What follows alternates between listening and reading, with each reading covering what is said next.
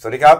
ขอต้อนรับท่านผู้ชมทุกท่านนะครับเข้าสู่รายการหน้าหนึ่งวันนี้โดยทีมข่าวหน้าหนึ่งหนังสือพิมพ์เดลินิวนะครับพบกับเราทุกวันจันทร์ถึงศุกร์10นาฬิกา30 นาทีเป็นต้นไปทาง YouTube Channel Daily New Life ขีด TS ตามที่ขึ้นหน้าจอนะครับ เข้ามาแล้วกด Subscribe ติดตามกันหน่อยครับ วันนี้วันพุธกลางสัปดาห์ครับ พุธที่ 1 พฤษภาคม 2562 พบกับผมอัจฉริยะโทนุสิทธิ์ ผู้ดำเนินรายการ คุณณรงค์สัจจะภูริภูมิพี่แซนนะครับหัวหน้าข่าวหน้าหนึ่งและคุณเก่งภัยรัตน์นิ่งขวัญผู้ช่วยหัวหน้าข่าวหน้าหนึ่ง สายการเมืองนะครับวันนี้1พฤษภาคมครับวันแรงงานแห่งวันชาติแรงงานฮะพี่น้องคนใช้แรงงานนะฮะพนักงานบริษัทอย่างเราก็จัดจัดไปถูกจัดต้องได้นะเป็นแรงงานใช่ไม่ใช่ไม่จำเป็นต้องเป็นคนใช้แรงงานอย่างใช่เดียวใช่ครับ พนักงานเอกชนครับนะฮะรัฐวิสาหกิจด้วยลูกจ้างอะแหละลูกจ้างเนี่ยยกเว้นข้าราชการนะครัฮะบผมวันนี้ก็เป็นวันของของพวกเราครับผมคนใช้แรงงานเนี่ยนะฮะก็มีการชุมนุมกันมีการเอ่อ ยื่นข้อเรียกร้องต่างๆนะครัฮะบเดี๋ยวเราจะมาเล่าให้ฟังแล้วกันนะครับไปที่เรื่องการเมืองก่อนนะครับครับ เมื่อวานนี้นะไฮไลท์ของการเมืองจริง ๆ เนี่ยอยู่ช่วงบ่ายอืมบ่ายโมงเป็นต้นไปนะพี่ใช่สารนะที่สำนักงานคณะกรรมการการเลือกตั้งนะครับแถวแถวๆแจ้งวัฒนะเนี่ยนะฮะอ่าคุณธนาธรจึงรุ่งเรืองกิจนะครับหัวหน้าพักอนาคตใหม่นะครับพร้อมด้วยอาจารย์ปียบุตรแสงกนกกุลนะฮะเลขาธิการพัก แล้วก็บรรดากองเชียร์อ่าสมาชิกพักนะฮะ ร่วมเดินทางไป เนื่องจากว่าเป็นวันนัดหมายนะฮะวันนัดหมายที่คุณธนาธรเนี่ยจะเอาหลักฐานนะครับไปชี้แจงต่อกกตนะครัฮะบกรณีที่กกตเนี่ยอ่ามีอ่าข้อข้อร้องมีมติว่าว่าจะแจ้งข้อกล่าวหาคุณธนาธรอืมนะในเรื่องของการไปถือโอนหุ้นสื่อเออถือหุ้นสื่อนะฮะโอนจริงไม่จริงอะไรยังไงประมาณนั้นใช่น่ะครับเมื่อวานนี้ก็เรียกว่าคึกคักนะช่วงบ่ายอ่า ไปถึงเนี่ยก็มีการให้สัมภาษณ์กันเป็นเรื่องเป็นราวนะคุณเก่งนะครับผมอืมประเด็นที่จับได้เนี่ยคุณธนาธรเขายืนยันชัดเจนนะว่าเอ่อหลักฐานเขาเนี่ยเป็นหลักฐานทางวิทยาศาสตร์นะแล้วก็เอ่อไปยื่นแล้วเนี่ยก็ไม่เห็นมีใครจะคัดค้านหลักฐานก็ได้เลยอืมก็ก็กรณีนี้มันเป็นกรณีของการถือหุ้นบริษัทวีลักษณ์มีเดียครับที่ผมทำนิตยสารอืมแล้วก็ประเด็นก็คือว่าอ่าคือรัฐธรรมนูญเนี่ยเขาเขียนไว้ว่าจะมาสมัครสสเนี่ย เขาห้ามถือหุ้นสื่อมวลชนถูกต้องนะแล้วก็ประเด็นก็คือว่าวันสมัครสสเนี่ย คุณธนาธรเนี่ย ยังมีสถานะถือหุ้นสื่ออยู่หรือเปล่าใช่ก็คือคุณธนาธรเนี่ยไปสมัครวันที่สี่อ่ากุมภาพันธ์ครับถูกต้องนะครับ ก็คืออันเนี้ยก็คือประเด็นแล้วก็กกตเนี่ยเขาก็อ้างว่าเขาก็ไปตรวจพบว่าเอ่อในตอนสมัครสสเนี่ยคุณธนาธรน่าจะยังถือหุ้นสื่ออยู่ มันก็เลยเป็นที่มาของการแจ้งข้อกล่าวหาครับแล้วก็เมื่อวานเนี่ยคุณธนาธรเนี่ยก็ เดินทางมามาชี้แจงกับกับกกตเห็นว่าเอาหลักฐานมาใส่ใส่ลังมาเลยต้องยี่สิบกว่ารายการเยอะนะไม่ใช่ใช่ครับใช่ครับอืมก็อืมสรุปอ่าคุณธนาธรเนี่ยใช้เวลาชี้แจง 4 ชั่วโมง ออกมาตอน5โมงครึ่งนะครับก็ครับแต่แต่ว่าประเด็นที่คุณธนาธรให้สัมภาษณ์นี้น่าสนใจนะเมื่อวานอืมผมดูอยู่คืออ่า ถ้าเกิดเรียกว่าเป็นภาษามวยเนี่ยอาจจะเป็นการปรับทางมวยนะใช่คือจากเดิมเนี่ยเป็นมวยตั้งตั้งรับที่โดนต่อยอยู่ฝ่ายฝ่ายเดียวลุกไล่กกตมาตั้งเลแต่ยต้นต้นปีน่ะ แล้วก็อ่าหลังจากเนี้ยคาดการณ์ได้เลยว่าอนาคตใหม่เนี่ยน่าจะไม่ยอมละน่าจะลุกมากขึ้นก็คือ เมื่อวานคุณธนาธรเนี่ยก็ก็ยืนยันประเด็นแรกนะครับ ยืนยันว่าโอนหุ้นไปแล้วตั้งแต่วันที่ 8 มกราครับนะครับ แล้วก็ประเด็นที่2เนี่ยมั่นใจว่าวันที่ 9 พฤษภาคมเนี้ยที่กกตจะประกาศ รับรองสสเนี่ยอืมจะได้เข้าสภา อันนี้ก็ต้องลุ้นอีกประเด็นหนึ่งนะอ่าว่าว่าจะได้เข้าหรือเปล่าอ่า แล้วก็ประเด็นที่3เนี่ยก็คือ คุณธนาธรตั้งข้อสังเกตตั้งแต่ตั้งพักมา1ปีครับโดนดำเนินคดีโดนไปตลอดที่โดนคดีโดนตลอดครับ แล้วก็หลังจากเนี้ยเท่าที่อ่านเนี่ยเขาเตรียมตอบโต้สามมาตรการนะครับ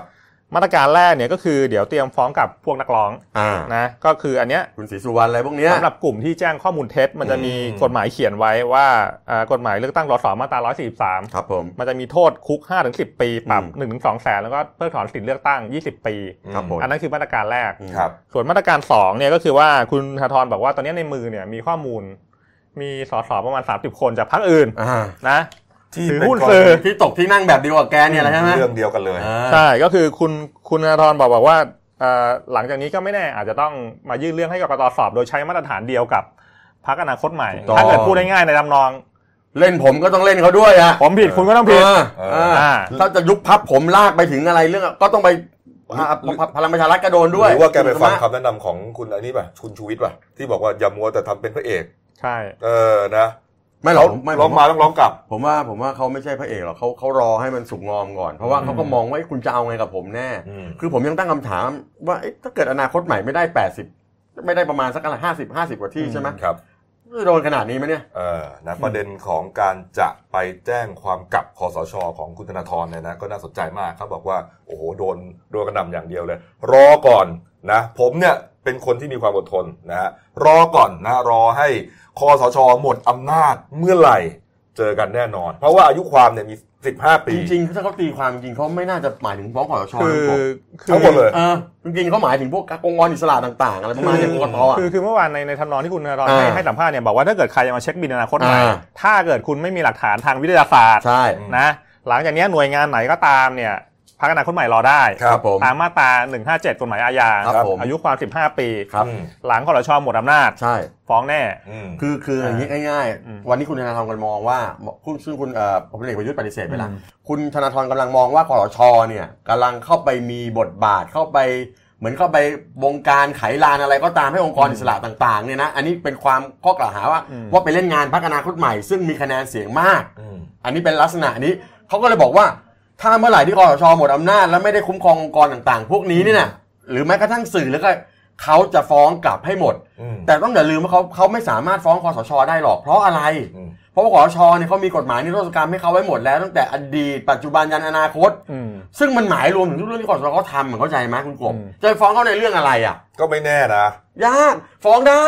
เชื่อยังไงก็หลุดอ๋อเขาเขาฟ้องไป ผมว่าเขาเขาจะเขาเขากำลังมองว่าวันนี้เนี่ยองค์กรอิสระหลายแห่งเนี่ยมันก็เป็นปืนเป็นไม้ให้คอสชอยู่อืมเขาเขาเขามองแบบนั้นเนี่ยเขาครับมองในทางลบแบบนั้นเพราะฉะนั้นเนี่ยเขามองว่าชะตากรรมที่ที่ที่อนาคตใหม่เผชิญเนี่ยมันเป็นเรื่องพวกนี้ครับเขาเลยบอกต่อไปนี้ผมไม่ทนแล้วล่ะ สีไม่ทนละอืมปนะระครัมาบณเนี้ยก่อนหน้านี้อาจารย์ปิยบุตรแสงกนกกุลนะครับเลขาธิการพักนะฮะก็พูดถึงเกี่ยวกับเรื่องเนี้ยเกี่ยวกับกกตเนี่ยนะเขาบอกว่ากกตเนี่ยอ่า มีความผิดพลาดอยู่นะที่จับอยู่ได้เนี่ยมี 3 ประเด็นด้วยกันอืมประเด็นแรกก็คือการคำนวณสสบัญชีรายชื่อนะครับที่ล่าสุดพันตำรวจเอกจรุงวิทย์ภูมิมานะครับเลขาธิการกกต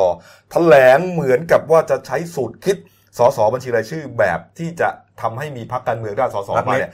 27พักด้วยกันครับผมนี่ ถ้าทำอย่างนั้นเนี่ยอ่าสสของอนาคตใหม่ที่เป็นบัญชีรายชื่อเนี่ยจะหายไป7-8ที่นั่งอย่างที่พี่แซนคบรัอบกผมก็เขายืนยันนะครับอาจารย์ปิยบุตรเนี่ยยืนยันว่า การคำนวณมีสูตรเดียวตามรัฐธรรมนูญนะฮะอืมคือต้องมีสสเอ่อต้องมีคะแนน 71,000 57คะแนนถึงจะได้สสหนึ่งคนนะฮะอืมการที่จะไปเอาไอ้คะแนน 30,000เออ60,000อะไรเนี่ยไม่ได้นี่ฮะแต่กแต่กกตเขาบอกเขาว่ามีสูตรเดียวนะ ก็คือไอ้สูตรเดียวของเขาที่ว่าเนี่ยก็คือว่าเขาไปยึดตามสูตรกรทที่ให้รอวันที่ 9 ให้รอวันประกาศผล เออทำไมเขาเขาเขาไม่มาชี้แจงก็แสดงว่าวิมันธียังคำนวณก่อนเลไม่ยไหมมี ไม่ใช่ไม่เขายังไม่รู้จะเอายังไงเขาไปอ้างเอกสารของกรทที่ทำไว้ไงไอ้อย่างเขาจะอ้างตัวนั้น แล้วที่ตอนแรกบอกจะเอาสูตรของอาจารย์โคธมอ่าอาจารย์สมชัยศรีสุริยากรอะไรเออไม่เอา แต่ผมแปลกนะ ประธานกรกตบอกเนี่ยเดี๋ยวเอาเอาสามสูตรเนี่ยไปคุย แต่ว่าเลขาบอกไม่มีอะมีสูตรเดียวไม่ได้คุณจะไปเอาเรื่องนู้นงงไหมเรื่องงงไหมงงมันปต้องระธานกรกตกับตัวเลขายังพูดไม่ตรงกันเลยอืมโอ้ยอันนี้ก็เล็กๆเขานับคะแนนกันห้าหกรอบยังไม่ยังไม่ก็นี่ไงเรื่องเลยคือไอ้เรื่องของการนับคะแนนเนยนอกจากมันนอกจากมันเฉพาะมันที่ทำให้เครดิตของกกตมันเสียหมดเสียหมด คือจะทำจะพูดอะไรดูเป็นเรื่องตลกอะเอาอย่างนี้นะไอ้แค่นครปฐมเนี่ยมีผลคะแนนออกมากัน5รอบเนี่ยนะ แล้วถามว่าเราจะมั่นใจได้ยังไงว่าไอ้ทั่วประเทศที่มันนับกันเนี่ยนะ มันจะถูกต้องครบถ้วนน่ะ ขนาดผู้มีสิทธิ์ยังไม่ตรงเลยอืมแล้วที่สำคัญคุณกบอย่าไปคิดว่าเฮ้ยชนะขาดเลยไม่ได้คิด ไอ้คะแนนแต่ละคะแนนมันอ๋อมันสามารถไปเพิ่ม party list ได้ไงเออออเฮ้ยแต่ว่าประเด็นประเด็นนครปฐมพี่แซนผมว่ามันมีประเด็นที่น่าสนใจนะคือว่ามันจะมีประเด็นหนึ่งในเรื่องคะแนนไม่เท่ากันเนี่ยเพราะว่าการวินิจฉัยบัตรบัตรดีอะบัตรเสียอะประเด็นเนี้ยถ้าถ้าเกิดอนาคตใหม่เนี่ยไปขอดูบัตรเสียอืมแล้วก็มา มามามาวินิจฉัยสี่สี่ใบเนี่ยครับถ้าเกิดผมว่ามันเข้าข่ายเป็นบัตรดีเนี่ยอ่าก็ไม่แน่นะมันมันก็อาจจะพลิกอีกรอบนะคือประเด็นเลยนะเออประเด็นเลยกกตทำไมเขาขอให้เปิดคะแนนแต่ละหน่วยทั่วประเทศก็เปิดไปให้เขาสิบอกว่าไงรู้ไหมอืมไม่อะอยากได้ก็มาขอผม เดี๋ยวผมก็จะให้คุณดูเป็นรายๆคนนะคุณก็เอาไปดิมาคัดไป จริงๆเขาก็เขาควรเขาควรเขาควรลงเว็บเลยนะ ก็ลงก็ประกาศมันจะมันจะลำบากอะไรก็คะแนนรายหน่วยก็ประกาศไปดิผมถามมาขอโทษนะผมไม่มีเวลาไปนั่งดูหรอกทุไม่กได้หน่วยอะไม่ได้แต่ว่าคุณก็ประกาศก็พรรคการเมืองเขาอยากดูอะไม่ได้เดี๋ยวมันไม่ตรงกับวันยี่สี่มีนา ไม่หรอกไม่มันมันเป็นการแสดงความบริสุทธิ์ใจว่าเฮ้ยการการเลือกตั้งครั้งเนี้ยมันมันเป็นไปด้วยความโปร่งใสบริสุทธิ์ยุติธรรมจริงอืมๆผมก็เชื่อว่ากกตเขาก็ทำงานของเขาอะนะอืมแต่ถ้ามีข้อผิดพลาดบกพร่องไหนต้องชี้แจงให้สังคมเข้าใจให้ได้นั่นสิแหละนั่นแหละมา ไอ้เรื่องเนี้ยนะสรุปแล้วเนี่ยอาจารย์ปิยบุตรก็ยืนยันว่า ถ้าไปใช้สูตรที่มีพักเล็กพักน้อยเยอะแยะเนี่ยนะเจอแน่นอนอาญามาตรา 157 ฐานละเว้นการเบิกหน้าที่นะแล้วก็มาตรา 69 ของพรปว่าด้วยกกตนะฮะที่กำหนดถึงการละเว้นของกกตโดยเฉพาะเลยจำคุก 5 ปีปรับไม่เกินแสน เพิกถอนสิทธิ์เลือกตั้ง 10 ปีด้วยนี่ แต่จริงโดนหนัก แต่จริงต้องกบคุณเก่งที่ผมอ่าน ผมอ่านไอ้รัฐธรรมนูญมาตราไอ้91 ใช่ไหมแล้วก็อืมแล้วก็ไอ้พรปไอ้ไอ้เรื่องตั้งสสไอ้ไอ้มาตรา 128 ครับ ผมอ่านยังไงนะ ไอ้ไอ้รัฐธรรมนูญก็ชัดว่าคือคุณต้องได้สสคุณมีคะแนนนั้นก่อนอืมถึงจะเอามาตัดเป็นเกณฑ์ ไม่ใช่คุณไม่เอาเกณฑ์แล้วถ้าคุณไม่ได้เจ็ดหมื่นหนึ่งหนึ่งเจ็ดหมื่นหนึ่งพันกว่าคะแนนเนี่ย คุณไม่มีสิทธิ์ได้แล้วคุณต้องตัดให้แล้วที่ถ้ามันจะ overhang มันจะขาดจะเหลือก็ไปให้พรรคพวกนี้ ไม่ใช่ไปให้พรรคที่ได้ต่ำกว่าเจ็ดเจ็ดหมื่นหนึ่งพันคะแนนที่เราเถียงกันอ่านอยู่ยังเนี่ยไงก็เป็นอย่างเงี้ยมันมีคนมาวิเคราะห์แล้ว สรุปคือที่มันวุ่นวายขนาดนี้นะเออที่เขาวิเคราะห์นะอืมแล้วก็โพสต์ในโซเชียลมีเดียนะผมเอามาจำมาเล่านะอ่าว่าไงเพื่อคนคนเดียว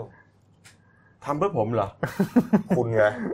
ไปหาอ่านกันแล้วกันอะผมต้องก่อนจะข้ามขอโทษด้วยนะครับก่อนจะข้ามไปประเด็นนั้นนะอาจารย์ปิยบุตรนะก็พูดถึงด้วยเรื่องการเปิดเผยคะแนนดิบเราพูดไปแล้วนั่นะนแหละอีกเรื่องหนึ่งที่น่าสนใจคือกระบวนการพิจารณาการถือหุ้น บริษัทวีลักษณ์มีเดียจำกัดของอืมคุณธนาธรเนี่ยเขาบอกว่าเอ่อหัวหน้า มีการชี้แจงหลักฐานโดยละเอียดนะฮะต่อให้เปิดเผยแค่ไหนระบบการพิสูจน์ก็เหมือนกับยุคกลางแบบจารีตนครบาลอืมหมายความว่าต้องพิสูจน์กันด้วยการลุยไฟดำน้ำใช่ไหมเออถ้ารอดออกมาได้ไม่ตายไปซะก่อน เอเอออมึงบริสุทธิ์ประมาณเนี้ยคือพูดเหมือนกับว่าจะเอากันให้ตายหรือไงเออเออคุณไม่ดูหลักฐานเหรออมนี่นะแล้วพูดถึงขั้นว่าไปดูมาแล้วคำร้องของกกตน่ะลอกอิสลามมาทั้งรุ่น เออเนี่ยเออก็ดีนะเออทำงานง่ายดี เออเนี่ยก็ตอนที่ผมพูดอย่างเงี้ยอืมก็เดี๋ยวเดี๋ยวเดี๋ยวเดี๋ยวรอเบื้องเบื้องต้นเห็นว่าก่อนวันที่ 9 ใช่ไหมพี่แตนครับผมคือเราก็ต้องยอมรับว่าสำนักข่าวอิสลามเนี่ยเขาก็ติดเรื่องนี้นะเขาก็รายงานข่าวเป็นเขาเรื่องก็เขาก็มีข้อมูลดีๆรายงานมาหลาย ๆ รอบหลาย ๆ เรื่องเป็นเรื่องของการอ่าข่าวสืบอะข่าวสืบเนี่ยนะแต่ว่าเรื่องนี้ฝ่ายอนาคตเขาหมายเขาเขาเขามองว่าเนี่ยคุณจ้องจ้องจะทำลายพักเขาจ้องจะเล่นงานเขาแล้วก็กกตก็หยิบไอ้อะแล้วเมื่อวานนี้ธนาธรเขาแบก อะไรไปชี้แจงตั้งเยอะตั้งแยะบอกว่ากกกตไม่ได้ดูเลยเหรอเยอะมั้งอ่านไม่ทันเดี๋ยวรอแป๊บนึงเหรอเดี๋ยวเขาคงอ่านแล้วเออไม่อ่านได้ไงเขาเป็นหน่วยงานตรวจสอบอะเออเออเออเอาเอาว่าไปนะคครัรับบผมเอามาดูเรื่องของทานนายกหน่อยนะครับเมื่อวานนี้พลอ่าพลเอกประยุทธ์จันทร์โอชานะพูดถึงเอ่อเรื่องของการคัดสรรรายชื่อวุฒิสภาที่อืมถูกเสนอขึ้นมานะครับ บอกว่าอ่าตอนนี้อยู่ระหว่างการตรวจสอบคุณสมบัติเพื่อให้ชัดเจนและถูกต้องครับผมขอให้อย่าเป็นกังวล อย่าห่วงอย่าห่วงอย่าเป็นกังวลไปเลยอืมนะอย่าครับห่วงอย่าห่วงเออนะผู้ที่ถูกเสนอชื่อเข้ามาเนี่ยมีทั้งอดีตข้าราชการพลเรือนตำรวจทหาร แต่สัดส่วนที่เยอะที่สุดก็คือพลเรือน เชื่อไหมเนี่ยพลเรือนนี่หมายหมายเมื่อกี้บอกแล้วอ่ามีข้าราชการตำรวจทหารใช่แต่ที่เยอะที่สุดเป็นพลเรือนครับ เชื่อครับอืม ก็ต้องต้องเชื่อแหมนายกพูดคุณไม่เชื่อได้ไง ผมต้องเชื่ออยู่แล้ว แล้วก็เขาก็จะยืนยันว่าทุกอย่างอยู่ในกรอบเวลาที่กฎหมายกำหนดจะต้องเสนอชื่อ ยื่นทุนเกล้าทุนกระหม่อมนะครับหลังมีการรับรองสสภายใน 3 วันมขอให้ทุกคนเชื่อมั่น ก็คือหลังวันที่เก้าก็หมายหมายความว่าถ้าเกิดประกาศรับรองวันที่ 9 ก็คือ 10 11 12 12ครับภายในสามวันเนี้ยต้องกับทุนทุนเก้าละอืมคือเขาอะมีชื่ออยู่แล้วครับแต่เขารอแค่ทุนเก้าแค่นั้นนะถูกไหมคุณเก่งมคือคือตอนตอนเนี้ยได้ข่าวมานะว่าเขาเขาส่งเกี่ยวกับไอ้เรื่องใบใบประวัติใบอะไรเนี่ยไปอ่าให้ไปให้ว่าว่าที่สสวแล้วให้กรอกอ๋อแล้วก็ให้ให้ดูมีใครบ้างมีใครบ้างที่คุณอยากรู้มาบอกเลยไหมเอ่อที่ผมรู้นะมีโดยตำแหน่งหกคนแหมเออเอาเอาก็โดยตำแหน่งรอลุ้นต่ไม่อไปได้นะไม่ได้นะรอลุ้ต้อนงต่บออกไปไม่ได้นะเออไม่ได้เออนะไปที่พรรคประชาธิปัตย์นิดเดียวครับปิดท้ายการเมือง เห็นว่าเสียงปี่เสียงกองของการเลือกตั้งหัวหน้าพัก หลังจากที่คุณอภิสิทธิ์เวชชาชีวะลาออกไปที่แพ้เลือกตั้งเนี่ยนะก็มีแคนดิเดตมาครับณผมกรณ์จาติกวนิชนะครับอืมเมื่อวานนี้ก็พร้อมที่จะชิงหัวหน้าพักนะครับแล้วก็เลขาธิการพักในทีมของคุณกรณ์ก็คือคุณชัยวุฒิบรรณวัฒน์ครับอันนี้ว่าที่สสตากนะครับแล้วก็อีกท่านหนึ่งที่เป็นแคนดิเดตก็คืออ่า คุณอภิรักษ์โกษโยธินอ่านะครับผมอดีตผู้ว่ากทมอดีตรองนายกครับเอ่อผมขอไปอดีตรองหัวหน้าพักประชาธิปัตย์ครับผมนี่ครับก็ยืนยันว่าจะลงชิงชัยด้วย แล้วก็มีนะครับคุณจุลินทร์อืมลักษณะวิสิทธิ์นะคจุรับลินทร์ก็วิจัยเบื้องต้นเนี่ยเดี๋ยวเขากำหนดวันที่ 15ครับ15พฤษภานะก็คืครัอบนู่นเลยลากยาวเดี๋ยวก็รอลุ้นอีกทีกลางเดือนเลยพี่แลนอ่าแต่ผมไม่ผมผมผมไม่อ่านผมไม่อ่านดูนะว่าว่าถ้าเป็นคุณกรณ์อะคุณกรณ์เหมือนมีแนวแนวว่าจะไปรวมกับพลังประชารัฐจัดตั้งรัฐบาลก็วันก่อนเห็นใช่แกไปใช่ทำโพลที่ใต้ใช่ไหมใช่ใช่อ่าใช่นะ อะวันนี้มี 8 ข่าวข่าวแรกก็รอบไปจะ20นาทีแล้วนะเอ้าเหรอเราจะเลิกกันบ่ายโมงเท่านั้นอ้าวมาอีกเรื่องหนึงครับเหตุเกิดเมื่อคืนนี้ครับสี่ทุ่มกว่านะครับตำรวจสนบางเขนเขารับแจ้งว่ามีเหตุยิงกันนะทีแรกได้รับบาดเจ็บสาหัสภายในครับผมสนามมวยลุมพินีแห่งใหม่ก็คือตั้งอยู่แถวๆรามอินทรานั่นแหละนะครับก็ไปตรวจสอบครับพบกองเลือดแล้วก็กระสุนปืน ขนาดอ่าปลอกกระสุนปืน 9 มม ตกอยู่แถวแถวๆข้างสนามมวยเนี่ยนะฮะสี่ปลอกด้วยกันแล้วก็หัวกระสุน 1 หัวนะครับครับส่วนผู้บาดเจ็บนะครับถูกนำส่งโรงพยาบาลเซนทรัลเจเนอเรลนะฮะทราบชื่อนายอัสดาทับน้อยครับ อายุ 48 ปี เป็นเซียนมวยฉายาดาสะพานใหม่นะครับถูกยิงที่ลำคอสุดท้ายเสียชีวิตในเวลาต่อมาครับ แล้วก็คนยิงนะฮะคนยิงก็ทราบว่าเป็นเซียนมวย ที่อยู่ในในแวดวงเดียวกันนั่นแหละนะครับชื่อว่านายอำนาจอินสุวรรณโน อายุ 37 ปี ฉายาบอลใต้เออบอลใต้นะครับอืมก็คือเรื่องของเรื่องนะฮะเกิดขึ้นขณะที่มวยคู่เอกของเมื่อคืนนี้กำลังต่อยกันครับ ระหว่างเสือคิมสิทธิ์สอทอแต๋วกับเพชรอูทองอขวัญเมืองนะครับเนี่ยนี่คือภาพเอ่อเหตุการณ์จริงเลยนะเนี่ยฮะ นี่ฮะอ่าเสื้อดำนี่ก็คือนี่นี่เนี่ยนี่อันนี้บอลใต้หรือเปล่าเนี่ยวิ่งขึ้นแล้วหลุดจากเฟรมครัขบองผมวงจรปิดไปนะเนี่ยโอ้ฮะโหลกลับงมาแล้วทีลงแล้วร่วงไปแล้วอืมนะฮะเอาเสื้อดำนี่จะเป็นคนตายนะน่าจะเป็นผู้ตายอืมครับผมเนี่ยนั่วุ่นนน่ะวายมากเนี่ยไอ้พวกเสื้อเหลืองเนี่ยเหมือนเอาเห็นนะเหมือนเอามือแบบมีอะไรอยู่ในกระเป๋าอันเนี้ยเออเออเออเออนั่นวิ่งไปสองคนนะฮะเหมือนวุธปืนเนี่ยนะอ่าเออก็จับภาพได้ชัดเจนเนี่ยนะฮะเขาบอกว่าทะเลาะกันก่อนนะฮะตอนมวยคู่เอกกำลังต่อยกันเนี่ยเหมือครันบมีผมปากเสียงกันนะแล้วก็เอ่อ วิ่งลงมาต่อยกันข้างล่างนะครับ สุดท้ายก็อย่างที่เห็นในภาพเนี่ยฮะก็เอ่อมีการยิงกันอืมนะครับนี่ฮะสี่นัดซ้อนเลยแล้วก็บอลใต้ก็วิ่งหลบหนีไปนี่ฮะบอลใต้นี่ที่ชื่อบอลใต้เนื่องจากว่าเป็นมีคนเป็นผู้ดำเนาอยู่คนนครศรีธรรมราชอ๋อก็น่าจะชื่อบอลน่ะอ๋ออืมทำไมไม่ชื่อมวยใต้อะเขาชื่อบอลมันเป็นมวยใต้เขามาดูมวยอะ เขาชื่อบอลอ๋อแล้วในในสนามมวยมีหลายบอลไงอ๋อบอลใต้บอลเหนือไงอ๋อเออแต่เนี่ยแต่ดูแล้วเดี๋ยวก็เสร็จตำรวจจับไม่ยากหรอกยากหรอกภาพไม่ยากหรอกขนาดเนี้ยนี่ฮะเออเอออะโอ้แต่ว่ามันก็อุกอาจก็เป็นเหตุอุกอาจนะที่มันอยู่ในในพื้นที่ทหารใช่นะเนี่ยใช่ครับผมอืมนะครับอ่าวันนี้หนึ่งพฤษภาคมอ่าครับวันแรงงานแห่งชาตินะครับ ตั้งแต่เช้าเลยนะฮะเจ็ดโมงเช้าที่สโมสรทหารบกนะครับพลตำรวจเอกอดุลแสงสิงแก้วรัฐมนตรีว่าการกระทรวงแรงงานนะครับเป็นประธานในพิธีสงฆ์ ทำบุญถวายพัตตาหารเช้าเนื่องในวันแรงงานแห่งชาติ ณประรำพิธีบริเวณสโมสรทหารบกเนี่ยครับก็ครับผมมีอ่าเหล่าริ้วขบวนของผู้ใช้แรงงาน 17 องค์กรนะครับเดินเคลื่อนไปตามถนนวิภาวดีรังสิตครับผมเข้าสู่ถนนมิตรไมตรีถึงอาคารกีฬาเวทสองศูนย์เยาวชนกรุงเทพมหานครหรือว่าไทยญี่ปุ่นดินแดงครับผมนี่ฮะแล้วก็มีเห็นว่าช่วง 11 โมงนี่พลเอกประยุทธ์จันทร์โอชา นายกรัฐมนตรีไปเปิดงานด้วยใช่นะครับใช่นี่ใช่ฮะนี่ฮะอ่า งานนี้นะอยู่ในภายใต้คำขวัญ แรงงานก้าวหน้าเศรษฐกิจก้าวไกลเทิดไทยองค์ราชันครับผมนี่ครับก็ในงานก็มีการจัดนิทรรศการต่างๆ ให้ความรู้ด้านกฎหมายแรงงานนะครับอ่าการสาธิตประกอบอาชีพอิสระ การนัดพบแรงงานต่างๆนี่ครัฮะบผมนี่ครับ แล้วก็จะมีผู้ใช้แรงงานเนี่ยฮะกลุ่มผู้ใช้แรงงานครับนะฮะจะมีการยื่น10ข้อเรียกร้องให้กับท่านนายกด้วยครับ ก็เป็นเรื่องปกตินะอ่าวันก่อนมีแล้วคือทุกทุกอ่าทุกวันแรงงานเนี่ยก็ครัจะบมีอ่าแรงงานเขายื่นข้อเรียกร้องอยู่แล้วอืมก็หนึ่งในสิบข้อที่ผมดูดูก็เรื่องของการขึ้นค่าแรงอืมเรื่องของอนุสัญญาอะไรต่างๆนะครับแต่ที่ชัดเจนก็คือว่าเรื่องของการขึ้นค่าแรงขั้นต่ำนั่นแหละอืมอืมแล้วก็อีกอันที่น่าสนใจคือ เงินบำนาญห้าพันเขาก็อยากได้ พวกผู้ใช้แรงงาน เดือนละห้าพันอ่าเดือนละแล้วไปเอา5,000จากใครอะก็ก็หมายถึงก็ก็ต้องจัดหาให้เขาองค์กรต้องจัดหาให้เขาว่าเหมือนการขสะสมอ่าเหมือนเขาเกษียณไปคุณก็ได้บำนาญเหมือนข้าราชการอะเดือนละเออห้าพันห้าต่อเดือนต่อเดือนเพื่อจะได้เขาอยู่ในสังคมได้อืมแต่ว่าเมื่อวานนี้นะฮะเมื่อวานนี้ก็ปรากฏว่ากรุงเทพโพลเนี่ยโดยครับศูนย์วิจัยมหาวิทยาลัยกรุงเทพมหาวิทยาลัยผมเองนี่แหละครับเขาก็ไปสำรวจความคิดเห็นของแรงงานนะในเรื่องปรับค่าแรงขั้นต่ำกับความหวังของแรงงานไทยครับ ก็ไปสำรวจผู้ใช้แรงงานในกรุงเทพและปริมณฑลประมาณ 1,160 คนอืมปรากฏว่าก็ได้ข้อสรุปว่าแรงงานเนี่ยเขาอยากได้ค่าแรงขั้นต่ครับำ400 บาทอือืมม400 บาทแล้วเขาอยากได้ทันทีด้วย หรือว่าภายในปี 2 ปีนี้ก็ได้แต่อยากได้เพราะอะไรแล้วก็บอกบอกว่าไอ้เงินที่ได้ปัจจุบันไอ้ค่าแรงขั้นต่ำนะปัจจุบันเนี่ยนะเขาบอกว่าร้อยละ41ร้อยละ42เนี่ยเขาบอกว่ามันก็พอดีกับค่าใช้จ่ายอะอืมคือ ได้มา 360 อะไรก็ตามเนี่ยก็ใช้แล้วก็หมดไม่เหลือเก็บอ๋อ มันมีส่วนน้อยที่เหลือเก็บ ครับ แล้วที่ไม่พอเนี่ยส่วนใหญ่ก็จะบอกบอกว่ามันมันไม่เหลือมันไม่พอมันลักษณะเหมือนหาใช้เช้ากินค่ถูกต้องก็คือว่าำคือไม่มีความมั่นคงในชีวิตอะนะ มันถึงมันถึงต้องมันถึงไม่พ่วงว่าเขาถึงต้องเรียกร้องเรื่องเงินบำนาญเรื่องเงินอะไรพวกนี้อืมอันนี้ก็น่าเห็นใจนะ ครับ แล้วก็จำได้ไหมเขาบอกบอกว่าแล้วเขาบอกว่าเขามีคำถามคำถามว่าเชื่อไหมว่าที่พรรคการเมืองเขาบอกว่าจะมีนโยบายค่าแรงขั้นต่ำ400ถึง425 บาทครับ ให้เนี่ยครับ เขาบอกว่า ก็เชื่อบ้างไม่เชื่อบ้างอะก็ก็เชื่อครึ่งไม่เชื่อครึ่งประมาณเนี้ยอืมแต่ว่าจริง ๆ แล้วผมว่าปัญหาแรงงานนะจริง ๆ อัตราอัตราเงินเฟ้อของบ้านเราถ้าสมมติมันห้าเปอร์เซ็นต์ครับห้าเปอร์เซ็นต์หมายความว่าคุณกบเคยซื้อข้าวแกงอืมจานหนึ่งเอ่อจานหนึ่งสมมติเราอะจานหนึ่งสิบบาทมันก็จะขึ้นไปห้าเปอร์เซ็นต์ มันมันไม่ได้เดี๋ยวเอาเอาร้อยหนึ่งขึ้นไปห้าบาทก็เป็นร้อยห้าบาทเอาเต็มๆดิประมาณเนี้ยข้าวแกงช่วงเนี้ยประมาณ 30 บาทอะสามสิบถ้าขึ้นห้าเปอร์เซ็นต์อะสมมติ15บาทอะอะเอ้ยเอ้ยไม่ใช่ใช่ไม่มีถึงไม่ถึงร้อยหนึ่งขึ้นห้าบาทเอออืมใช่ไหมถ้าเกิดอัตราเงินเฟ้อร้อยหนึงขึ้นห้าบาทหมายความว่าคุณจะต้องไปเพิ่มค่าแรงให้เขาอะอย่างน้อยห้าเปอร์เซ็นต์อ๋อถึงสิบเปอร์เซ็นต์เพื่ออะไรเพื่อให้เขาสามารถจะเอาเงินตรงนี้ไปจ่ายค่าค่าครองชีพที่มันเพิ่มขึ้นได้ ถ้าคุณไม่ถ้าคุณไม่ปรับเนี่ยเขาบอกว่าที่ผ่านมาหลายปีเนี่ยมีการปรับปรับค่าแรงในส่วนนี้มาตั้งนานแล้วแล้วสุดท้ายทำไงรู้ไหมอืมกลายเป็นว่าเขาก็ต้องไปทำโอทีกันครับผมก็เจ็บป่วยกันขึ้นไปอีกพะเรื่องทำนนการหนัต่อเนไปสู้เนี่ยนะอ่าผู้นำแรงงานหลายท่านก็พยายามสู้อยู่คนะรับอีกผมท่านหนึ่งที่น่าสนใจคือคุณชาลีลอยสูงนะครับครับรองประธานคณะกรรมการสมานฉันท์แรงงานไทยครับผมอันนี้เนี่ยเขาเปิดเผยถึงกรณีที่มีแรงงาน พบว่าแรงงานไทยกว่า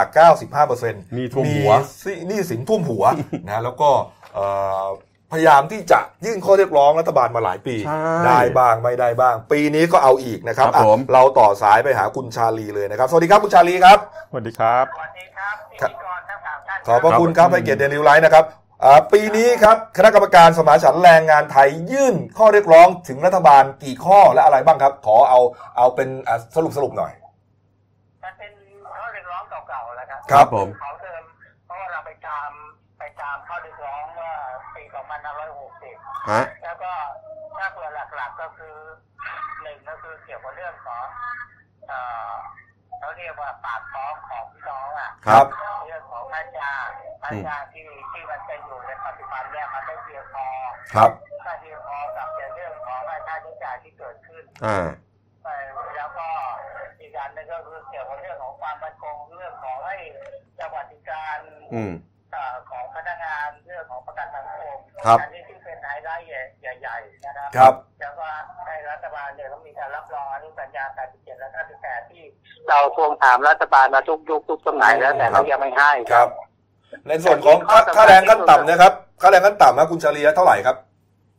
คือค่าแรงขั้นต่ำเนี่ย เรานี่ได้มีการสำรวจมาประมาณสักห้าปีก็ตอนนั้น เราเราทำไว้คนหนึ่งเนี่ย คือไม่มีการเลี้ยงครอบครัวอะไรเลยเนี่ยต้องได้สามร้อยหกสิบบาทครับแต่ทุกวันนี้มันยังไม่ได้เลย แล้วไม่อ่าให้เท่ากันทั่วประเทศด้วยยังไม่ได้เลย คือมันสูงสุดอยู่ตอนนี้ประมาณสามร้อยสามสิบครับนะผมก็คิดว่ารัฐบาลเนี่ยน่าจะต้องมีการปรับแล้ว เพราะว่ามันเลื่อนมาหลายเดือนแล้วไงครับเออมันมีมันมีตัวเลข400มาเนี่ยครับมาจากไหนครับคือ400เนี่ยมันเป็นนโยบายในเรื่องของการหาเสียงของ ของพรรคการเมืองอืมพลังประชารัฐพรรคการเมืองพรรคใหญ่ๆเนี่ย ตอนนี้ที่อ่าที่มีแนวโน้มว่าจะตั้งเป็นรัฐบาลได้เนี่ยไม่ว่าจะเป็นอ่าพรรคประชารัฐอ่าพรรคเพื่อไทยพรรคประชาธิปัตย์อ่าพรรคหลายพรรคเนี่ยที่เขามีนโยบายเกี่ยวกับเรื่องของค่าแรงขั้นต่ำเนี่ยเนี่ยมันอยู่ที่ประมาณ 400 400บาททั้งนั้นเลยนะครับ แต่ความจริงแล้วถ้าเกิดเป็นตัวเลขของของอ่า ที่เราได้มีการยื่นเขาแล้วรอบเรียกร้องต่อรัฐบาลอยู่เนี่ยก็ประมาณ360บาท ถ้าครับเผื่อ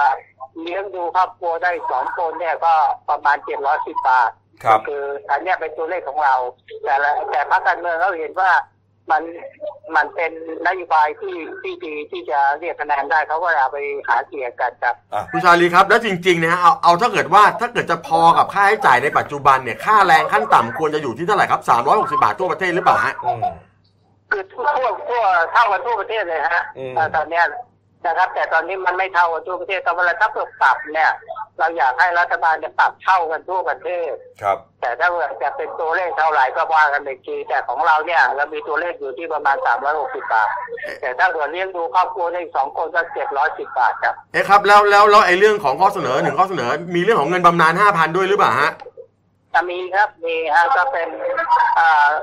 เป็นเงินเกี่ยวกับเรื่องของเงินชราภาพอ่าอะ เงินชราภาพของของพี่น้องที่เราเกษียณอายุออกไปเป็นพนักงานเป็นผู้ประกันตนน่ะ ครับผม เพราะฉะนั้นผู้ประกันตนเนี่ย ถ้าเกิดออกไปนะครับ แล้วก็ปลดเกษียณออกไปเนี่ยเงินชราภาพตอนนี้มันได้น้อยมาก ใช่ใช่เราต้องการอยากเราต้องการอยากได้ห้าสิบเปอร์เซ็นของค่าจ้างที่ที่เราได้อยู่ในปัจจุบัน แล้วแล้วถามจริง ๆ ครับไอ้ข้อเรียกร้องไอ้สิบข้อเนี่ยฮะคุณชาลีคิดว่าเขาจะให้คุณชาลีได้ทั้งกี่ข้อครับเนี่ย คือสองปีมาแล้วยังไม่ได้เลย เราเอ่อเราไปทวงถามมาเมื่อวันที่23ที่ผ่านมาเนี่ย ครับ เราก็ไปยื่นหนังสือกับสำนักนายกรัฐมนตรี ครับเราก็ไปถามว่าได้ทำอะไรไปบ้างอืมเขาก็เชิญเจ้าหน้าที่ของกระทรวงกรมกอง เข้ามา ครับ แต่ปรากฏว่ายังไม่ได้ทำอะไรเลย เพราะว่าเจ้าหน้าที่พวกนั้นไม่มีอำนาจอยู่แล้วเขาตอบอะไรไม่ได้ ครับผมคือเรื่องแบบเนี้ยมันเรื่องเชิงนโยบาย นโยบายผมคิดครับมันต้องเป็นรัฐบาลนะอืม รัฐบาลถ้าเผื่อเอาจริงเอาจังมันก็ทำได้ แต่ถ้าเผื่อไปให้กรมกองหรือว่ากระทรวงทำเนี่ยผมคิดว่า มันก็ยืดยืดยาวไปอย่างนี้แล้วแล้ววันนี้จะได้เจอนายกไหมครับเนี่ย จะได้ยื่นกับมือท่านนายกหรือเปล่าข้อเรียกร้อง คือ ผม ผมไม่แน่ใจว่านายกก็จะมาที่กรมเอ่อเอ่อเขาเรียกว่าสนามไทยดินแดงญี่ปุ่นหรือเปล่าสนามญี่ปุ่นอ่าใช้ญี่ปุ่นได้เออเพราะว่าสนามไทยดินแดงญี่ปุ่นเพราะว่ากระทรวงแรงงานร่วมกับสภาแรงงานทั้งหมดก็จัดกันอยู่ที่นั่นครับ ส่วนอ่าคณะกรรมการสมานฉันท์แรงงานไทยกับสมาพันธ์แรงงานรัฐวิสาหกิจเนี่ยเรามาจัดอยู่ที่เนี่ยสเตเดียมของไอ้การท่าเรือเนี่ย อ๋อครับ เพราะว่าเพ ราะว่าปีเนี้ยเราไปเดินขบวนไม่ได้มันมีพระราชพิธีครับผม ก็เลยต้องแยกกันออกมานะครับครับอันนี้ก็ผมก็ไม่แน่ใจว่านายกรัฐมนตรีเขาจะไปหรือเปล่า ครับ แต่ถ้าเผื่อเขาไปเนี่ย สิ่งที่เราไปทวงถามก็น่าจะตอบออกมาด้วยว่า ถ้าเผื่อเขาเป็นรัฐนายกรัฐมนตรีต่อต่อไปเนี่ย คุณจะทำยังไง ครับถ้าคุณจะจัดการเกี่ยวกับเรื่องข้อเรียกร้องตรงเนี้ยให้มันอ่า พี่น้องผู้ใช้แรงงานของเราเนี่ยเขาพึงพอใจได้อย่างไรเท่านั้นเองเอาละครับ ไม่เป็นไรคุณชาลีเอาใจช่วยครับ สู้ต่อไปครับ ครับครับยินดีครับขยินอดีครับครับขอบพระคุณครับขอบพระคุณครับ สวัสดีครับสวัสดีครับครับแหมมันตลกอะไรมันกบฮะค่าแรงขั้นต่ำยังไม่ขึ้นนะเรียกร้องสามร้อยสิบบาทไม่ได้ ค่ารถเมย์ขึ้น ค่านู่นค่านี่ขึ้น เออ แล้วเดี๋ยวถ้าบอกว่าจะปรับค่าแรงปุ๊บเดี๋ยวข้าวก็ขึ้นไอ้นู่นก็ขึ้นไอ้นี่ก็ขึ้นอืมไม่เป็นไรรัฐเป็นรัฐเราเป็นซันตาคลอสอยู่แล้วแจกมันให้หมด คุมกันให้หมดบัตรคนจนเมื่อวานแจกแหลกไปอีกหมื่นจุดสามพันล้าน เออแต่ตอนนี้เราเป็นหนี้อยู่สี่ล้านล้านใช่ไหมเหรอ หกหกแล้วหกแล้วเหรอ ไม่ไม่ไม่รวมรวมรวมรวมไม่ใช่หนี่นี่รัฐอย่างเดียวนะ รวมรวมหนี่ทั้งหมดหนี้หกล้านสาธารณะล้านเนี่ยนะหกล้านล้านหกล้าน โอ้ย สบายเราหารกันเฉลี่ยแล้วสนุกเลยครับท่านผู้ชมเอาแล้วครับอืมอาปิดท้ายที่เบรกนี้นะครับที่อ่าด้วยข่าวอาชญากรรมหน่อยนะครับ เมื่อเมื่อวานนี้นะฮะครับผมตีสามครึ่งครับมีเหตุเอ่อหญิงพลัดตกจากที่สูงนะครับภายในแมนชั่นหรูแห่งหนึ่งย่านบางนาครับไปตรวจสอบพบศพนางสาวหยาดรุ่งหรือหวานทองเนียม นะอายุ 25 ปีนะครับสภาพศพนอนหงายสวมชุดนอนเสื้อแขนยาวสีขาวนะครับกางเกงขาสั้นสีขาว แขนขาหักผิดรูปแล้วก็เลือดท่วมร่างเนี่ยฮะแต่ว่าเอ่อเจ้าที่ไปพบข้อความเขียนลงเศษกระดาษ แล้วก็ผูกมัดด้วยเชือกนะครับอยู่ที่ข้อเท้าซ้าย ระบุชื่อหวานนางสาวหยาดรุ่งทองเนียมอยู่ห้อง 708 แล้วก็มีเบอร์โทรศัพท์ของแฟนนะครับ แล้วก็ให้บอกว่าโทรจนกว่าจะรับสาย แล้วก็มีเบอร์โทรของญาตินะฮะใกล้กันก็มีผ้าห่มลายหมีสีชมพูตกอยู่ก็เก็บที่เกิดเหตุครับ ก็เอ่อสืบสาวเราเรื่องคาดว่านะครับเอ่อน่าจะทะเลาะกับแฟนนะเพราะพวกว่าเพิ่งย้ายเข้ามาอยู่ได้ประมาณเดือนเดียวใช่นะฮะแล้วก็เหมือนกับมีปัญหากัน คือเห็นแนวๆว่าเหมือนกับมีการโพสต์มีอะไรว่าเลิกกับแฟนอืมแล้วก็ตัวน้องเองก็ก็เหมือนจะป่วยโรคซึมเศร้าอยู่ใช่ก็เลยเหมือนกับว่าประชดหรือเปล่าอะไรเงี้ยก็อืมเอาสายรัดแล้วบอกว่าต้องโทรในสายรัดก็ต้องบอกว่าอ่าโทรหาแฟนให้ติดนะอะไรประมาณเนี้ยอืมแล้วเมื่อวานแฟนเขาก็ไปไปดูศพที่ที่ที่จุฬาครับ แล้วก็ก็ร้องไห้เสียใจเนี่ยเนี่ยแฟนเขานะอืมเสื้อเสื้อฟ้าชื่อคุณจามั้งในข่าวเขียนไว้ครับผมเนี่ยฮะแล้วก็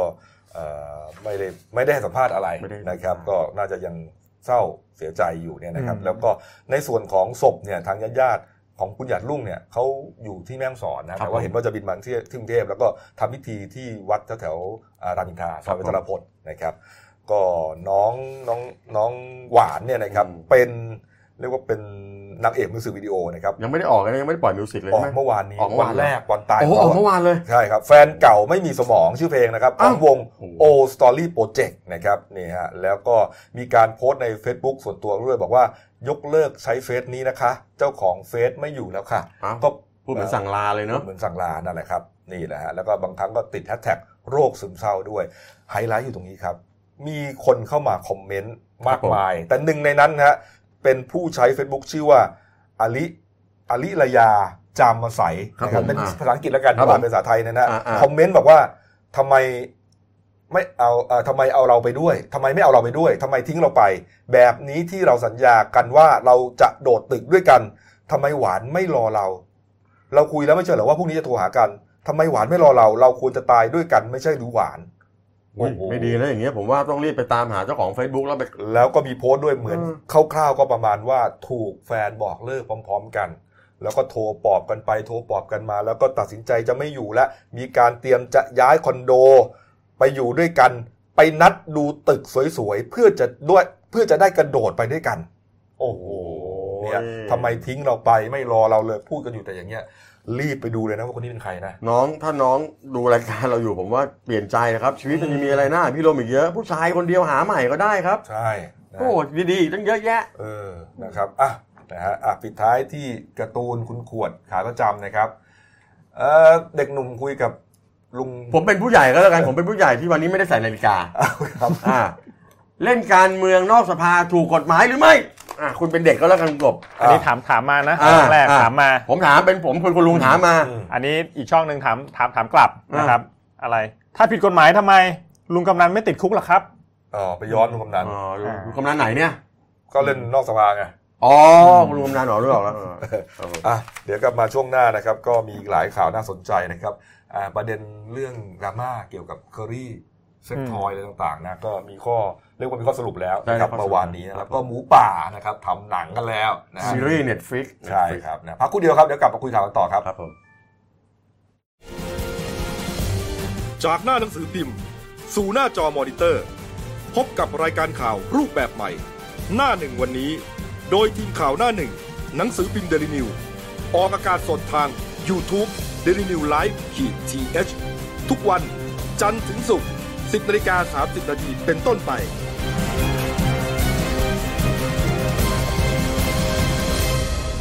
แล้วคุณจะได้รู้จักข่าวที่ลึกยิ่งขึ้น จากหน้าหนังสือพิมพ์ สู่หน้าจอมอนิเตอร์ พบกับรายการข่าวรูปแบบใหม่ หน้าหนึ่งวันนี้ โดยทีมข่าวหน้าหนึ่ง หนังสือพิมพ์เดลิวิวออกอากาศสดทาง YouTube d e l i n e w l i v e ขีดทีทุกวัน จันทร์ถึงศุกร์ 10นาฬิกา30นาทีเป็นต้นไป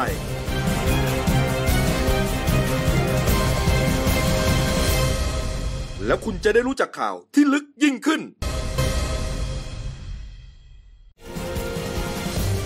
จากหน้าหนังสือพิมพ์ สู่หน้าจอมอนิเตอร์ พบกับรายการข่าวรูปแบบใหม่ หน้าหนึ่งวันนี้ โดยทีมข่าวหน้าหนึ่ง หนังสือพิมพ์เดลิวิวออกอากาศสดทาง YouTube d e l i n e w l i v e ขีด ทีทุกวัน จันทร์ถึงศุกร์ 10นาฬิกา30นาทีเป็นต้นไป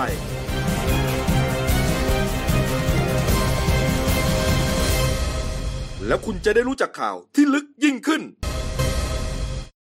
ครับผมกลับเข้าสู่ช่วง 2 ของรายการหนั่นหนึ่งวันนี้ครับ คุณภูพานภูมิพงศ์ครับพี่โอครับผู้ช่วยนักข่าวหนั่นหนึ่งครับครับผมสวัสดีครับ ครับท่านผู้ชมครับเมื่อวานนี้ครับอากองทัพเรือนะครับได้จัดซ้อมใหญ่เสมือนจริงนะครับการเชิญเรือที่นั่งอ่า เรือพระที่นั่งสุพรรณหงษ์นะครับจากอู่หมายเลขหนึ่งนะครับอู่ฐานเรือธนบุรีกรมอู่ฐานเรือนะครับไปเทียบบริเวณท่าราชวรดิตนะครับก็จะมีการเทียบเรือพระที่นั่งสุพรรณหงษ์จริงนะครับตั้งแต่วันที่ 4 ถึง 6 พฤษภาคมนะครับในการพระราชพิธีบรมราชาพิเศษพุทธศักราช2562 นะครับ เพื่อเป็นการถวายพระราชอิสริยยศนะครับ เครื่องราชูปโภคตามโบราณราชประเพณีนะครับตั้งแต่ 9 โมงครับพลเรือตรีมาสพันธ์นะครับ ถาวรามอนนะครับ เจ้ากรมการขนส่งฐานเรือนะครับเป็นผู้อำนวยการซ้อมใหญ่นะฮะแล้วก็นาวากาศนาวาเอกเกษมเอี่ยมสุพรรณนะครับเป็นนายเรือพระที่นั่งสุพรรณหงษ์นะครับนำกำลังพลบวงสวงแม่ย่านางเรือพระที่นั่งสุพรรณหงษ์นะครับเมื่อบวงสวงเสร็จนะครับนี่ฮะนี่ฮะกำลังพลฝีฟ้าอ่าฝีพายนะครับในเครื่องแต่งกายของเจ้าพนักงานประจำเรือตามแบบโบราณนะครับจำนวน 64 คน ก็ประกอบไปด้วย อ่าฝีพาย 50 คน ในท้าย 2 คน ในเรือ 2 คนนะฮะแล้วก็คนถือธง3ชาย 1 คนพลสัญญาณ 1 คน คนเหเรือ 1 คน และคนถือจัดคนถือฉัดนะฮะเจ็ดคน ขึ้นประจำเรือพระที่นั่งนะครับแล้วก็ทำการถวายสักการะพระแม่ย่านางเรือนะฮะจากนั้นเวลา 10นาฬิกานะครับเรือพระที่นั่งสุวรรณหงษ์ครับเคลื่อนออกจากอู่ฐานเรือธนบุรีนะครับไปซ้อมเทียบที่ท่าราชวรดิต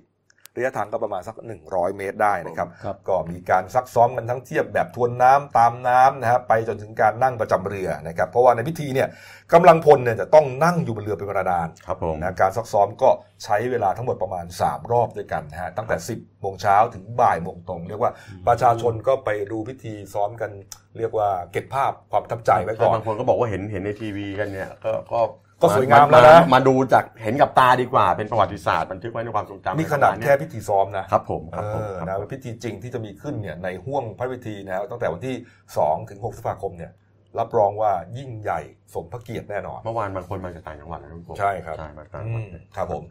นะฮะครับมีประเด็นหนึ่งใช่ไหมที่น่าสนใจครับนะผมพี่แจ๊คเมื่อวานนี้ครับคุณเอ่อนายนรงค์นะฮะทรงอารมณ์รองผู้อำนวยการสำนักงานพระพุทธศาสนาแห่งชาตินะครับในฐานะโฆษกสำนักงานพุทธศาสนาแห่งชาตินะครับ ก็เปิดเผยหลังการประชุมมหาเถรสมาคมว่าที่ประชุมเนี่ยได้รับทราบจำนวนวัดครับและสำนักปฏิบัติธรรมที่จัดกิจกรรมเฉลิมพระเกียรติอืมเนื่องในพระราชพิธีบรมราชาภิเษกเนี่ยนะพร้อมรับทราบจำนวนผู้เข้าร่วมโครงการบรรพชาอุปสมบทเฉลิมพระเกียรตินะฮะครับอ่าเนื่องในวโรกาสเนี้ระหว่างวันที่ 2 ถึง 16 พฤษภาคม จากเดิมนะทั่วประเทศกำหนดไว้เนี่ยอ่า6,810 คนเนี่ย แต่จะแต่ล่าสุดเนี่ยพบว่ามีทั้งหมดเนี่ยที่จะบวชเนี่ยทั้งหมด 7,200 คนแล้วครันะบครบอืมแล้วก็จะมีบรรบรรบัญชาพร้อมกันทั่วประเทศอ่าวันที่ 2 พฤษภาคม และที่สำคัญอีกอย่างอย่างมากคือนอกจากนี้เนะฮะเอ่อทางพันตำรวจโทพงพร พรหมเสน่ห์นะฮะอ่าผู้อำนวยการสำนักงานผู้ทหารแห่งชาติ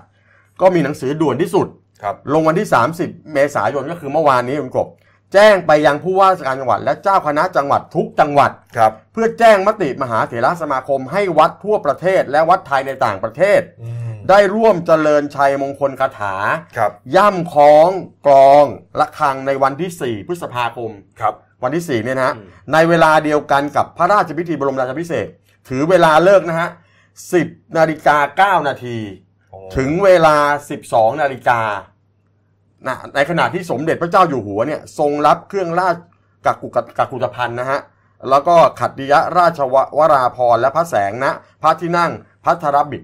ใช่ไหมฮะอืมอ่าเนี่ยฮะอืมก็คือว่าเลิกราชาพิเศษกพร้อมกันก็ให้ทุกวัดอ่าตีกลองย่ำกลองอะไรกันหมดเลวัยนที่ 4 พฤษภาคมครับสิบกันโมงสิบโมงอืมสิบเก้านาทีนะฮะสิบโมงเก้านาทีสิบโมงเก้านาทีเราจะได้ยินเสียงย่ำคล้องดังย่ำทั่วประเทศนะทั่วประเทศนะครับก็เป็นห่วงเวลา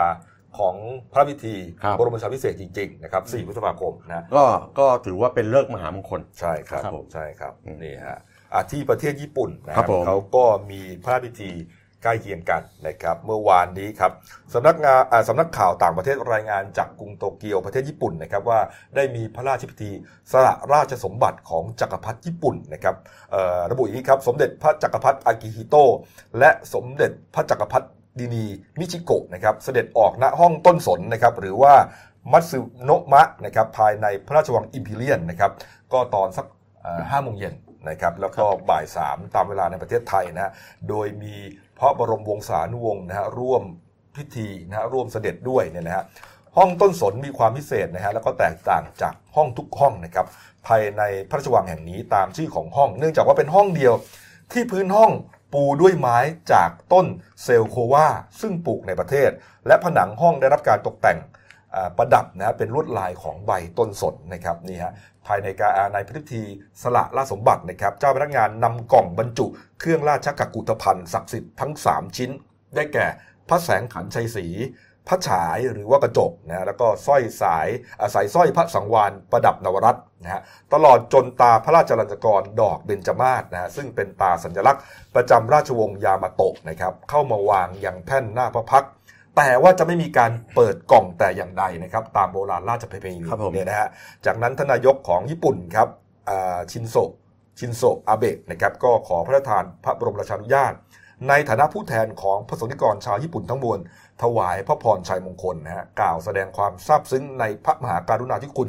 ของสมเด็จพระจักรพรรดิอากิฮิโตะและสมเด็จพระจักรพรรดินีมิชิโกะตลอดระยะเวลา 31 ปีแห่งการ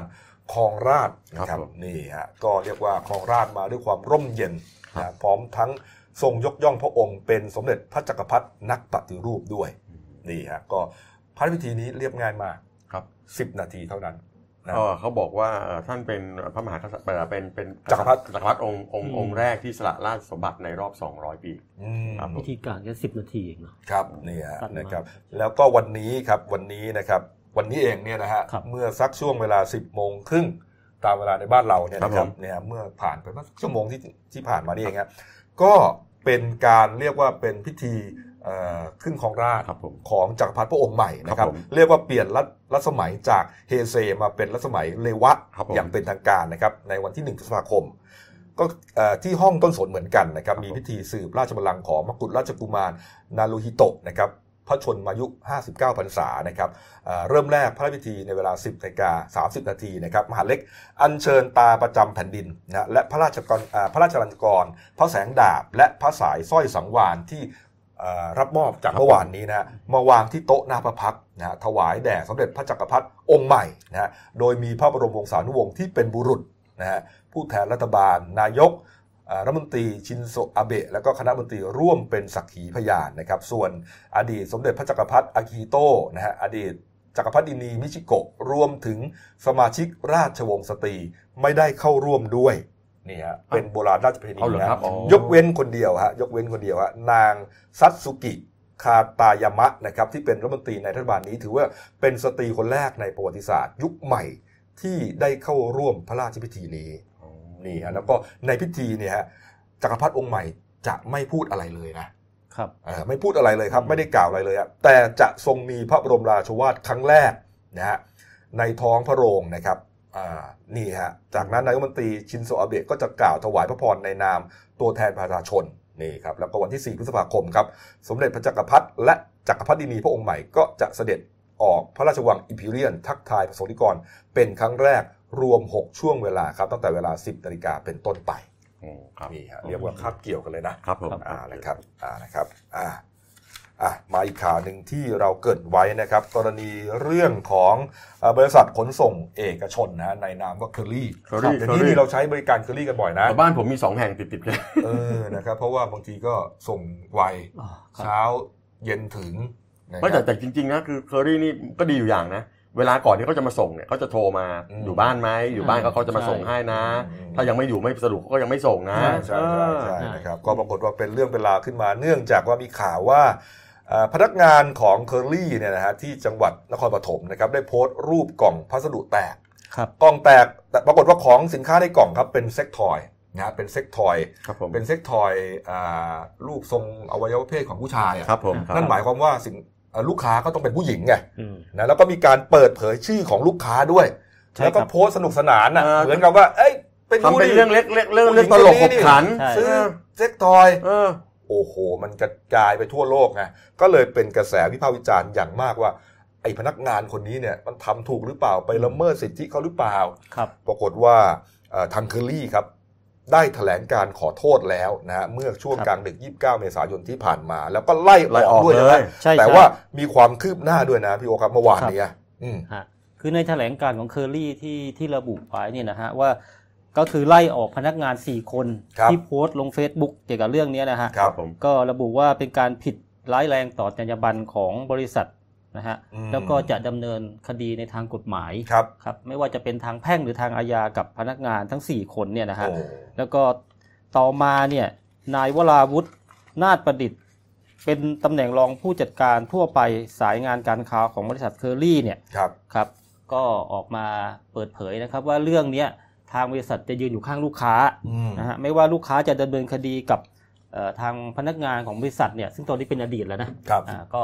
ก็ยินดีจะสนับสนุนเต็มที่อืมแล้วก็เขาบอกว่ากรณีเนี่ยของในทางเอ่อของบริษัทเคอรี่เนี่ยไม่เคยเกิดขึ้นมาก่อนในประวัติศาสตร์อืมอันนี้เป็นเคสแรกครับที่เป็นลักษณะอย่างเงี้ยนะฮะ แล้วก็อยู่ในเขาเรียกว่าอยู่นอกเหนือความคาดหมายของบริษัทอืมไม่คิดว่ามันจะเกิด ครับผมครับอืมแล้วก็เนี่ยเอ่อ แล้วก็ในวันเดียวกันเนี่ยคือเมื่อวานเนี่ยนะฮะทางปอทคือพันตำรวจเอกศิริวัตรดีพอ เป็นรองผู้บังคับการปอทเนี่ยเขาก็ออกมาให้ความเห็นเกี่ยวกับเรื่องนี้นะฮะว่า กรณีอย่างเนี้ยถือว่าเข้าข่ายความผิดเรื่องหมิ่นประมาทนะฮะเพราะว่าเจ้าของพัสดุเนี่ยพัสดุเนี่ยถือว่าเป็นเป็นของส่วนบุคคลนะฮะอืมก็ทางเป็นความเจ้าลับของอะอืมเออทางเจ้าของเนี่ยสามารถจะแจ้งความดำเนินคดี ในข้อหาหมิ่นประมาทได้โดยก็คือไปแจ้งที่ทางสถานีตำรวจ ครับหรือว่าจะมาแจ้งที่ทางปอทกก็องบัได้งคับการปอทก็ได้นะฮะอืม นอกจากด้านคดีอาญาเนี่ยทางแพ่งก็ฟ้องร้องได้นะคครัรับฮะครับผม อืมนี่ฮะก็เรื่องนี้เนี่ยไม่ได้จบแค่นี้นะใช่ ครับพอมันไปเกิดอย่างนี้เนี่ยอืม เอ่อความเดือดร้อนความเสียหายเกิดขึ้นกับลูกค้าผู้หญิงสาวคเขานอะนี้ครับ เออ เอ่อเรื่องนี้ครับเมื่อวานเนี้ยเอ่อแฟนเพจแอดล่านะครับได้ออกมาเปิดเอ่อเปิดเผยข้อมูลนะ บอกว่าลูกค้าคนนี้เนี่ยนะ เอามาโพสต์ครับนะดูโพสต์เขานะเขาโพสต์นี้ครับเคอรี่คะมาเปิดของหนูทำไม หนูอยากฆ่าตัวตาย เขารู้ไหม ว่าผลกระทบมันหนักขนาดไหน อายถ้ามีคนหนึ่งรู้ คนอื่นๆก็ต้องรู้ ตอนนี้ทะเลาะกับที่บ้าน แฟนก็จะเลิกนี่ฮะลูกอืมลูกค้านี่เล่าใช่ทั้งน้ำตานะเธอร้องไห้ แล้วก็บอกว่ามีผู้ชายแปลกๆเนี่ยไม่รู้จักเนี่ยแอดไลน์มาตลอดเลยใช่แล้วแวงไปหมดตอนนี้ต้องลาออกจากงาน ไม่กล้าไปทำงานนี่ฮะอายจนไม่อยากจะอยู่แล้ว แล้วก็บอกว่าหนูต่อสู้คนเดียว ไม่มีใครอยู่เคียงข้างหนูเลย ครอบครัวก็ไม่เข้าใจ แฟนก็ด่า แล้วก็จะเลิกกันอีก ขอร้องให้ญาติไปไปเพื่อนเพื่อเป็นแจ้งความเอ่อไปแจ้งความไปเดินเรื่องกันหน่อย เพื่อนก็ปฏิเสธ ญาติก็ปฏิเสธเหมือนทุกคนหนีหนูหมด เหมือนหนูเป็นตัวหน้ารังเกียจมันอยู่ต่อไม่ได้นะครับ พี่โอ้โหนี่มันเรื่องใหญ่นะเนี่ย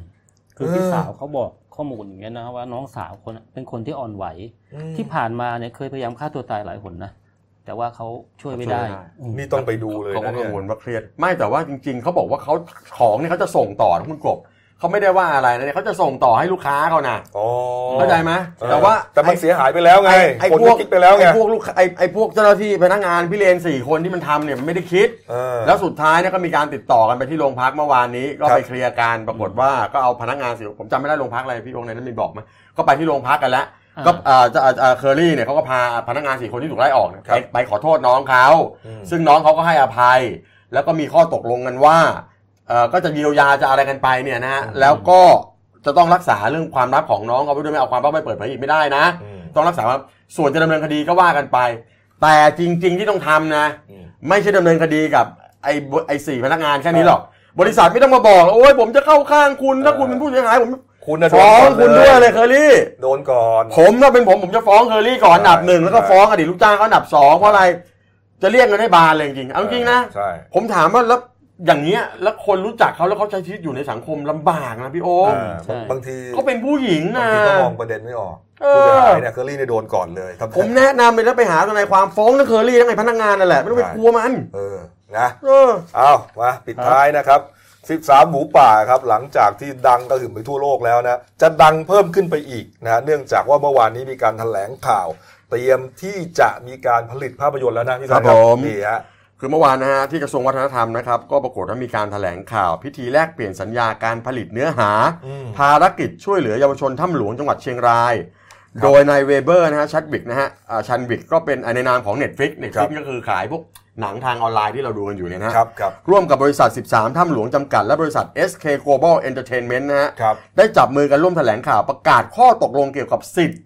ในการผลิตซีรีส์ภารกิจช่วยชีวิตเยาวชนออกจากถ้ำหลวงอะครับก็จะไปลง Netflix เนี่ยก็แถลงข่าวคนนี้ก็ประกอบเอ่อก็ก็มีเอ่อท่านเอ่อพลโทวีรชนสุคนทัพปฏิภาคนะฮะโฆษกคณะกรรมการสื่อสร้างสรรค์กรณีถ้ำหลวงเนี่ยครับแล้วก็มีตัวแทนของเอ่อมีโค้ชเอกอะฮะก็โค้ชเอกก็ที่เป็นหนึ่งในคนที่ติดอยู่ในถ้ำหลวงครับแล้วก็มีพวกเยาวชนถ้ำหลวงอะไรก็มากันแล้วตัวแทนของบริษัทอย่างที่บอกเนี่ยครับเขาก็มาคุยกันเรียบร้อยแล้วก็แถลงข่าว คราวนี้พลโทวีรชนแกก็บอกว่า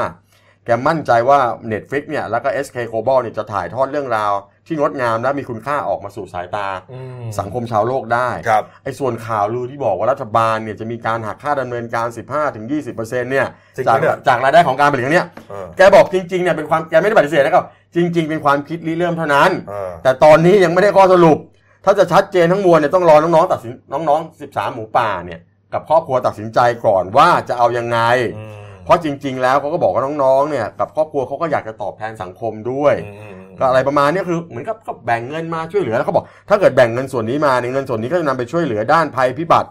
ทางธรรมชาตินะเพราะน้องๆก็เป็นหนึ่งในผู้ประผู้ประสบเหตุที่ไปติดอยู่ในถ้ำหลวงขุนน้ำนางนอนนี่แหละก็จริงนะเออเขาบอกก็เอาเงินส่วนนี้มาช่วยเพราะรัฐบาลเองเขาก็ ตั้งบริษัทบริษัทดูแลผลประโยชน์ให้ไงเออเออเออก็แบ่งรายได้มาก็มาช่วยเหลือเรื่องภัยพิบัติซะกองทุนนะเออประมาณเนี้ยผมว่าไม่ได้เสียหายหรอกที่ติดเนี่ยรัฐบาลก็ช่วยเต็มที่นะครับเอาฮอไปอะไรไปโอ้โหเยอะแยะหมดอะแต่จริงๆอะคือคือพลโทวีรชนแกบอกว่าเขาไม่ได้ไปโฟกัสเรื่องไอ้เงิน 15% 20%ที่จะได้อะไรประมาณนี้หรอกเขาไปโฟกัสที่ว่าไอ้เรื่องราวทั้งหมดจะได้ถูกนำเสนอไปสู่สังคม แล้วก็ จะได้เป็นอุทาหรณ์เป็นเรื่องของการอะไรเงี้ยเป็นสิ่งที่ต้องงานเป็นการช่วยเหลือว่า แต่ละคนเนี่ยพร้อมใจกันทั้งโลกมาช่วยเหลือหมูป่าเรานั่นแหละคครัรับบผมอ่าแล้วครับอะปิดท้ายที่หน้าหนังสือพิมพ์นะครับฉบับวันพฤหัสบดีที่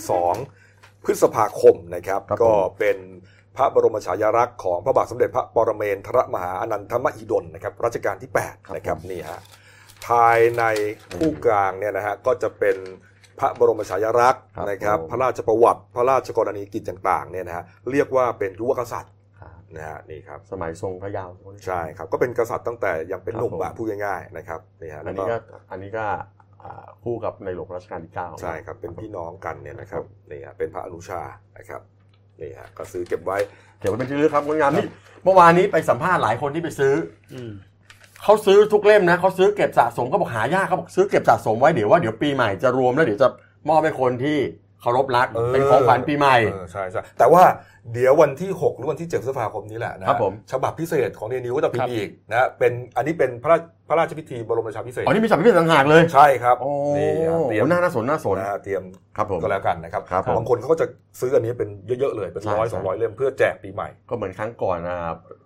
เราก็ซื้อกันมาเยอะแยะใช่สมัยเมื่อครั้งเอ่อรัชกาลที่9ครับผมนะครับที่สิ้นอ่าสวรรคตครับนะครับอ่านะฮะวันนี้หมดเวลานะครับฝากช่องเราด้วยนะครับเดนิวไลฟ์ขีดจีเอสนะครับเข้ามาแล้วกด subscribe กันนะกดกระดิ่ง แจ้งเตือนนะครับกดไลค์กดแชร์มีรายการดีๆทั้งวันและทุกวันนะครับวันนี้เรา 3 คนลาไปก่อน ขอบพระคุณทุกท่านที่ติดตามรับชมครับลาไปก่อนครับสวัสดีครับสวัสดีครับ